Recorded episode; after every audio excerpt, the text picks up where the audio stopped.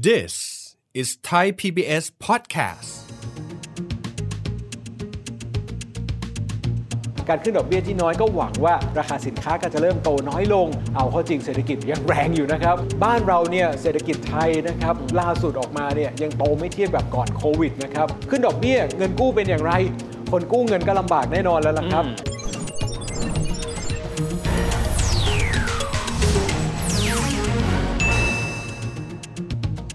สวัสดีครับท่านผู้ชมครับยินดีต้อนรับเข้าสู่รายการเศรษฐกิจติดบ้านนะครับในช่วงนี้ทั่วโลกเลยประสบปัญหาเงินเฟ้อนะครับแล้วเราก็จะได้ยินบอกว่านโยบายของทางธนาคารกลางของหลายประเทศตอนนี้ต้องมีการปรับขึ้นอัตราดอกเบี้ยนโยบาย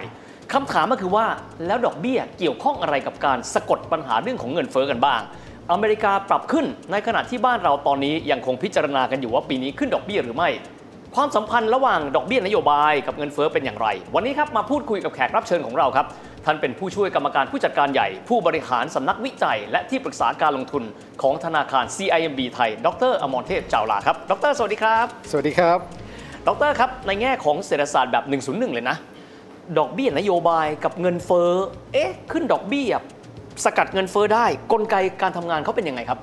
ครับดอกเบี้ยนโยบายเนี่ยเหมือนกับดอกเบี้ยที่แบงก์ชาติของแต่ละประเทศนะครับชาร์จกับธนาคารพาณิชย์แปลว่าอะไรแปลว่าตอนนี้เรากำลังดูกันอยู่ว่าช่องทางที่คนจะจับจ่ายใช้สอย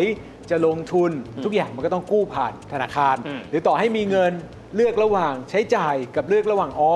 มไปที่ไหนครับก็ต้องธนาคารพาณิชย์เพราะฉะนั้นดอกเบี้ยมันก็เหมือนกับสร้างแรงจูงใจครับเราจะเลือกระหว่างใช้จ่ายซื้อของดีไหมหรือเราจะเลือกไปออมเงินเพราะฉะนั้นถ้าเกิดว่าเป็นการขึ้นดอกเบี้ยเราก็เพิ่มแรงจูงใจให้คนออมหรือว่าคนที่จะลงทุนจะต้องกู้เงินไปลงทุนซื้อของซื้อสินค้าบริการทั้งหลายก็อาจจะลดแรงจูงใจเพราะว่าต้นทุนมันสูงถูกไหมครับเพราะฉะนั้นการขึ้นดอกเบี้ยก็เหมือนกับการแตะเบรกครับคนก็จะใช้จ่ายน้อยลงคนก็อาจจะลงทุนน้อยลงทีนี้ฟังดูแต่แบบนี้ใช้จ่ายน้อยลงลงทุนน้อยลงเศรษฐกิจก็ต้องแย่สินั่นสิถูกไหมฮะเพราะว่าการขึ้นดอกเบี้ยมันเหมือนจะทำให้แต่เศรษฐกิจแย่หรือเปล่ามันไม่ขนาดนั้นถ้าช่วงที่เศรษฐกิจกำลังร้อนแรงเศรษฐกิจแรงเกินไป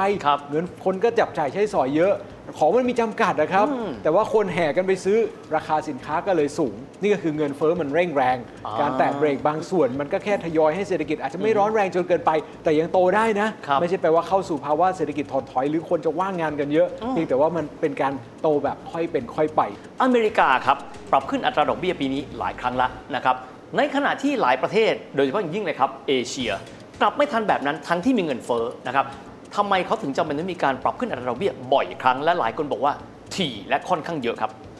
แรงสุดๆเลยนะครับอเมริกาตอนนี้เนี่ยต้นปีดอกเบี้ยยังอยู่ที่ 0.25% ถูกไหมครับแล้วยังอัดฉีด QE อยู่นะครับแต่ก็ทยอยลด QE คือเงินที่อัดฉีดเข้าสู่ระบบถูกไหมครับเงินสภาพคล่องมันก็ล้นคนมีตังค์ครับก็ยิ่งจับจ่ายใช้สอยเงินเฟ้อก็ยิ่งแรงแต่ว่าตอนนั้นเนี่ยเขายังมองว่าเศรษฐกิจเขาอาจจะเปราะบางอยู่นะครับก็อาจจะยังไม่มีการขึ้นดอกเบี้ยแต่พอเริ่มเห็นสัญญาณเงินเฟ้อเริ่มแรงขึ้นคนว่างงานเริ่มลดลงคนมีงานทำมีเงินถูกไหมครับราคาสินค้าบริการก็เพิ่มขึ้นสู่ค่าจ้างก็เพิ่มขึ้นถูกไหมครับคนก็ยิ่งจับจ่ายใช้สอยก็เลยเห็นเงินเฟ้อที่มันเร่งแรงตอนแรกเขาก็คิดนะครับว่าเงินเฟ้อมันยังไม่ได้แรงขนาดนี้ไม่ได้เท่าปัจจุบันนะปัจจุบันนี้ไปก็ไป 8% ถูกไหมครับตอนนั้นเงินเฟ้อเขาอาจจะยังไม่ได้สูงขนาดนี้เขาก็อาจจะพยายามที่จะขึ้นแบบนิดๆหน่อยๆถูกไหมครับ 0.25% บ้างอะไรบ้างการขึ้นดอกเบี้ยที่น้อยก็หวังว่าอย่างที่เราคุยกันว่าราคาสินค้าก็จะเริ่มโตน้อยลงนะครับหรือว่าเงินเฟ้อจะเริ่มลดลงเอาเข้าจริงเศรษฐกิจยังแรงอยู่นะครับคนมีเงินจับจ่ายใช้สอยราคาสินค้ามีเพิ่มขึ้นต่อเนื่องก็เลยเป็นที่มาว่าการขึ้นดอกเบี้ยเลยต้องเร็วไม่พอนะแรงด้วยเพราะอะไรตอบคำถามเศรษฐกิจอเมริการ้อนแรงราคาสินค้าเพิ่มสูงต่อเนื่องและคนคิดนะครับว่าราคาถ้าไม่ซื้อของวันนี้พรุ่งนี้ปีเดือนหน้าเนี่ยราคาจะยิ่งสูงกว่านี้เพราะฉะนั้นคนก็ยิ่งจับจ่ายใช้สอยกันมากขึ้นก็เลยต้องมีการขึ้นดอกเบี้ยที่เร็วและแรงนะครับ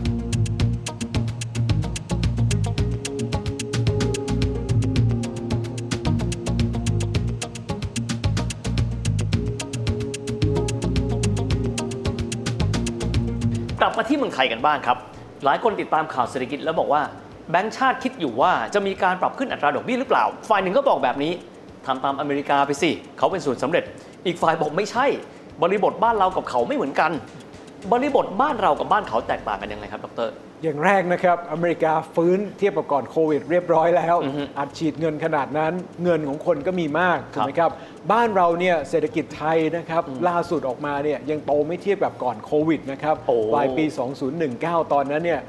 เศรษฐกิจไทยด้วยระดับนะครับเราจะไปถึงระดับนั้นได้ต้องรอปีหน้าครับแปลว่าอะไรแปลว่าต้นปีตอนปีก่อนหลังโควิดเนี่ยเราติดลบแรงปีที่แล้วเราฟื้นขึ้นมาก็เปอร์เซ็นต์กว่าปีนี้อย่างมากแบงก์ชาติก็มอง 3% นิดๆแสดงว่าอะไรต่อให้ผ่านไป2ปีก็ยังไม่เท่ากับที่หดตัวในช่วงที่เราเกิดวิกฤตโควิดนะครับเพราะฉะนั้นก็ต้องรอไปถึงปีหน้าเพื่อจะเห็นภาพว่าเศรษฐกิจเราไม่เหมือนอเมริกาไม่เหมือนในหลากหลายประเทศแต่กลับมาเรื่องนโยบายการเงินเพราะฉะนั้นบ้านเราเนี่ยเราเห็นอะไรเศรษฐกิจฟื้นตัวช้า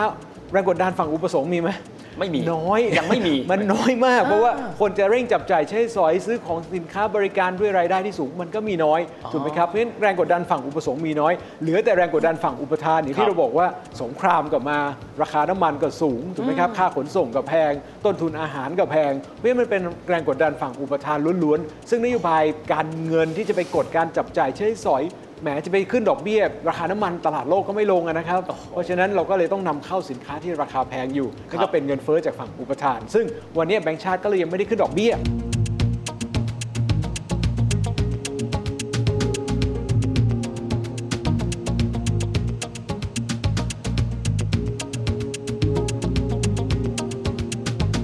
ม่ได้ขึ้นดอกเบี้ยอีกส่วนหนึ่งดรอันนี้ไม่ถามไม่ได้เลยคนบอกว่านโยบายการเงินดอกเบี้ยขึ้นแล้วสมมติต่างๆขึ้นสลึงหนึ่งปรากฏว่าตอนที่เราถูกเรียกเก็บเงินดอกเบี้ยมันไม่ได้ขึ้นมาทีละสลึงฮะดอกเบี้ยนโยบายกับดอกเบี้ยที่เราถูกชาร์จในอุตสาหกรรมต่างๆมันเหมือนหรือมันต่างกันยังไงครับครับมันจะคล้ายกันนะครับแต่ไม่เหมือนกันอย่างที่เดียวอย่างที่เราบอกดอกเบี้ยนโยบายคือดอกเบี้ยที่ธนาคารกลางนะครับดูกับเรื่องของธนาคารพาณิชย์เนี่ยมีการสอดรับกันถูกไหมครับแต่ดอกเบี้ยที่ธนาคารพาณิชย์ชาร์จกับลูกค้าไม่ว่าจะเป็นเงินออมก็เรื่องของเงินกู้จะกู้บ้านกู้รถหรือธุรกิจ SME อันนี้ก็ส่วนหนึ่งหรือธนาคารพาณิชย์นะฮะให้กับผู้ฝากเงินคนออมเงินใช่ไหมครับจะไปฝากเงินก็ได้ดอกเบี้ยเท่าไหร่เงินเหล่านี้เนี่ยมีการขึ้นลงเนี่ยบางครั้งมันไม่ได้ขึ้นอยู่กับตรงๆนะครับกับสูตรสำเร็จว่าขึ้น 0.25 ต้องมาแปลเท่ากับ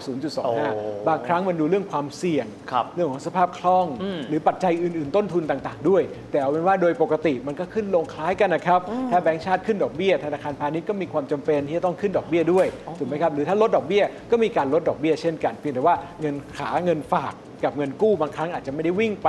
ทันทีนะครับต้องดูเรื่องของสภาพคล่องด้วยเมื่อสักครู่ดร.ใช้คำนี้ค่อนข้างบ่อยเลยนโยบายการเงินบางคนก็งงนโยบายการเงินกับนโยบายการคลังเรียนมาตั้งแต่เด็กเลยแต่แยกไม่ค่อยออกอยากให้ดร.อธิบายนะครับว่านโยบายการเงินซึ่งอาจจะแบบดอกเบี้ยเป็นส่วนหนึ่งนะฮะนโยบายการเงินที่เราว่าถึงที่สามารถดูแลเสถียรภาพทางเศรษฐกิจเนี่ยเขามีกลไกอะไรบ้างและนโยบายการคลังที่ไม่เหมือนการเงินเนี่ยเขาดูแลส่วนที่แตกต่างกันอย่างไรครับครับนโยบายเศรษฐกิจมี2ข้างถูกไหมครับการคลังกับการเงินการเงินเนี่ยเราพูดกันมาแล้วเรื่องดอกเบี้ยนโยบายจริงๆมีมากกว่านั้นนะครับใช้ในเรื่องของอัตราแลกเปลี่ยนดูเรื่องของกลไกตลาดเงินตลาดทุนเรื่องของเสถียรภาพของตลาดเงินได้นะธนาคารพาณิชย์เรื่องของการปล่อยสินเชื่อได้แต่ว่าเอาง่ายๆเรื่องดอกเบี้ยนี่ก็เป็นตัวหลักละเราพูดกันไปละนะครับแต่ว่าอันนี้มันจะเน้นในเรื่องของภาวะต่างๆกันนะอย่างเช่นบอกว่าราคาน้ำมันสูงจะบอกไปขึ้นดอกเบี้ยเพื่อกดเงินเฟ้อให้ลงอันนี้ไม่ใช่ละถูกไหมครับมันจะยากละก็เลยกลับมาที่มันกลไกมันมีอีกนะอย่างโชคดีนะมีกลไกทางด้านการคลังมาดูแลด้วย อย่างที่เราเห็นว่าลดค่าครองชีพได้ไหมถูกไหมครับดูแลเรื่องของกองทุนน้ำมันได้ไหมใช่ไหมครับหรือว่าเอาเงินในคลังมาช่วยในคลังก็ผ่านนโยบายภาษีผ่านนโยบายเงินโอนจากภาครัฐถูกไหมครับรัฐบาลมีงบประมาณอยู่ซึ่งตรงนั้นก็เป็นนโยบายการคลังซึ่งสามารถจะดูแลได้แล้วก็ข้อดีของนโยบายการคลังก็คือสามารถจะใช้นโยบายเฉพาะจุดได้เราอยากจะดูแลคนยากจนก็มีนโยบายการคลังที่ดูแลเรื่องของสวัสดิการคนจนคนที่ธุรกิจขับมอเตอร์ไซค์ขับแท็กซี่ก็มีนโยบายที่ดูแลเฉพาะจุดได้แต่นโยบายการเงินอันนี้หวานแหนะครับโอ้เหมือ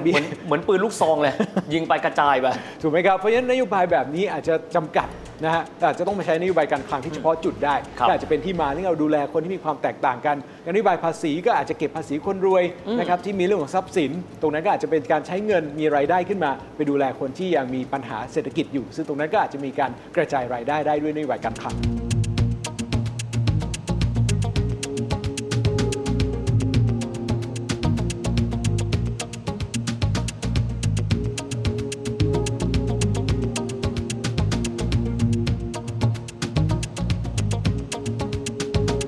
ชัดเจนมากดร.อีกส่วนหนึ่งเลยบอกว่า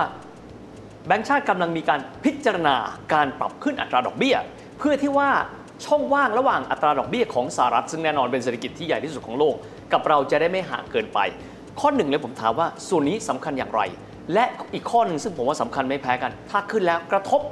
คนที่ตอนนี้มีเงินกู้กับธนาคารอย่างไรผมขอไปที่ข้อแรกก่อนครับดร.ครับถ้าส่วนต่างระหว่างที่ดูสหรัฐตอนต้นปี 0.25 บ้านเรา 0.5 ถูกไหมครับเราก็รู้สึกว่าเอ๊ะเราก็สูงกว่าสหรัฐนะแต่เอาเข้าจริงเขาขึ้นเร็วมากเลยนะครับตอนนี้นี่ก็ปาเข้าไปเท่าไหร่ละ 1.75% นะของเรายังอยู่ที่เดิม 0.5 แล้วไม่ใช่แค่นี้นะครับปลายปีนี้สหรัฐมีโอกาสไปถึง 3.5% โอ้แปลว่าขึ้นต่อเนื่องนะครับของเราเองปลายปีนี้จะอยู่ที่เท่าไหร่เดี๋ยวเราต้องมาดูกันถูกไหมครับว่าจะขึ้นได้สักแค่ไหนแต่เอาเข้าจริงก็คือส่วนต่างที่มันกว้างขึ้นเรื่อยๆสหรัฐแพงดอกเบี้ยมากกว่าเราเงินที่มาพักในตลาดเงินในบ้านเราก็มีโอกาสที่จะไหลกลับไปที่สหรัฐนึกภาพบอกไหมครับก็มีการเทขายผลตอบแทนเงินฝากเยอะกว่าถูกต้องครับการซื้อพันธบัตรต่างๆเองแทนที่จะมาพักที่บ้านเราได้ผลตอบแทนต่ำเงินก็เลยเทขายไหลไปที่สหรัฐพอเงินโอนออกไปต่างประเทศเงินบาทก็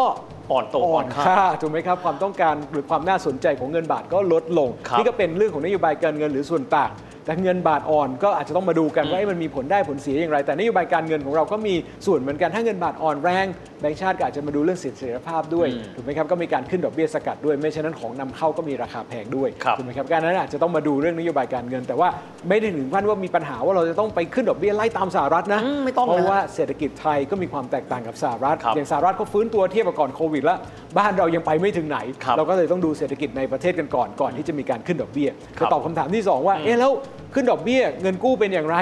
คนกู้เงินก็ลำบากแน่นอนแล้วล่ะครับเพราะว่าการที่จะต้องจ่ายดอกเบี้ยมากขึ้นนะครับแต่ว่าต้องมาบอกก่อนว่าดอกเบี้ยนี่มันก็อยู่ในเงินที่เขาจ่ายอยู่แล้วจะมีส่วนที่แบ่งเป็นเงินต้น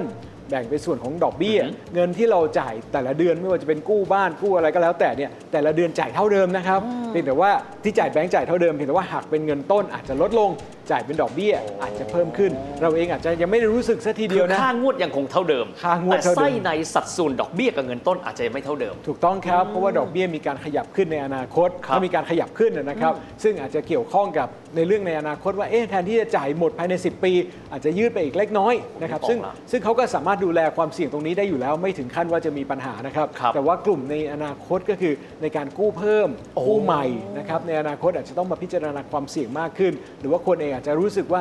จะกู้อย่างไรถ้าเศรษฐกิจฟื้นเนี่ยไม่มีปัญหาหรอกครับวันนี้การเปิดเมืองการท่องเที่ยวเศรษฐกิจกำลังอยู่ในช่วงการฟื้นตัวถ้าเศรษฐกิจอยู่ในกลุ่มที่ท่านได้ประโยชน์ในกลุ่มนี้ผมเชื่อครับว่าไม่ได้โดนผลกระทบอะไรเท่าไหร่หรอกดอกเบี้ยที่ขึ้นก็ขึ้นค่อนข้างน้อยนะครับถ้าเศรษฐกิจฟื้นตัวเราน่าจะรองรับการขึ้นดอกเบี้ยได้นะครับ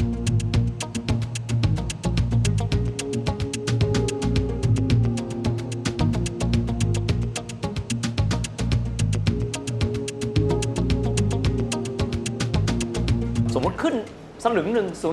0.25% เนี่ยส่งผลกระทบมากน้อยขนาดไหนครับดอกเบี้ยตอนนี้อยู่ที่ 0.5 ขึ้นอีกสลึงหนึ่งเป็นอีก 0.25 เป็น 0.75 หรือว่าจะเพิ่มไปที่ปลายปีเรารู้สึกว่าจะเหลืออาจจะได้สัก 1% ก็คือขึ้นอีก 0.5 เนี่ยมันก็ไม่ได้แตกต่างกันเยอะนะครับการขึ้นดอกเบี้ยของเราเนี่ยยังถือว่าขึ้นน้อยอยู่นะครับในอดีตดอกเบี้ยเราเท่าไหร่ก่อนวิกฤตโควิดเนี่ยอยู่ที่ 1.25% นะครับเพราะฉะนั้นตอนที่เกิดวิกฤตโควิดเราก็ลงมาเรื่อยๆแล้วนะครับเหลือ 0.5 เพราะฉะนั้นวันนี้เองถ้าจะขึ้นเนี่ยก็ยังถือว่าขึ้นน้อยอยู่นะครับเพราะว่าปัจจัยในประเทศอย่างที่เรียนนะครับยังฟื้นตัวช้าแต่ระวังนะครับเดี๋ยวไปเหมือนอเมริกานะครับต้นปี 0.25 ปลายปีเราบอกว่าจะเป็น 3.5อันนี้นี่ขึ้นเร็วนะครับเพราะฉะนั้นวันนี้ก็ต้องมาดูว่าของเราเองแม้ว่าวันนี้เรายังรู้สึกสบายๆนะครับว่าขึ้นช้าแต่ต้องมาดูกันเหมือนกันว่าแรงกดดันเงินเฟ้อเป็นอย่างไรเรื่องเงินไหลออกเป็นอย่างไรเสถียรภาพตลาดเป็นอย่างไรคงมีอะไรต้องติดตามครับแล้วก็ทำนายอนาคตกันไว้นะครับโอ้โหเป็น15 นาทีที่เปิดโลกทัศน์มากนะครับทำให้เราเข้าใจกลไกทางเศรษฐกิจแต่ละตัวว่าเขาทำงานร่วมกันอย่างไรกันบ้างวันนี้ขอบคุณดร.อมรเทพมากนะครับขอบคุณครับดร.ครับอย่างที่เห็นนะครับว่าคงจะต้องติดตามสถานการณ์เศรษฐกิจไปด้วยเพราะว่าตัวแปรทางเศรษฐกิจนั้นมีอยู่หลากหลายและค่อนข้างซับซ้อนกันด้วยส่วนบ้านเราจะเดินหน้ากันอย่างไรเดี๋ยวเราก็จะมีบทวิเคราะห์แบบนี้เข้ามาให้เรื่อยๆสำหรับวันนี้เวลาหมดลงแล้วนะครับพบกันใหม่โอกาสหน้าสวัสดีคร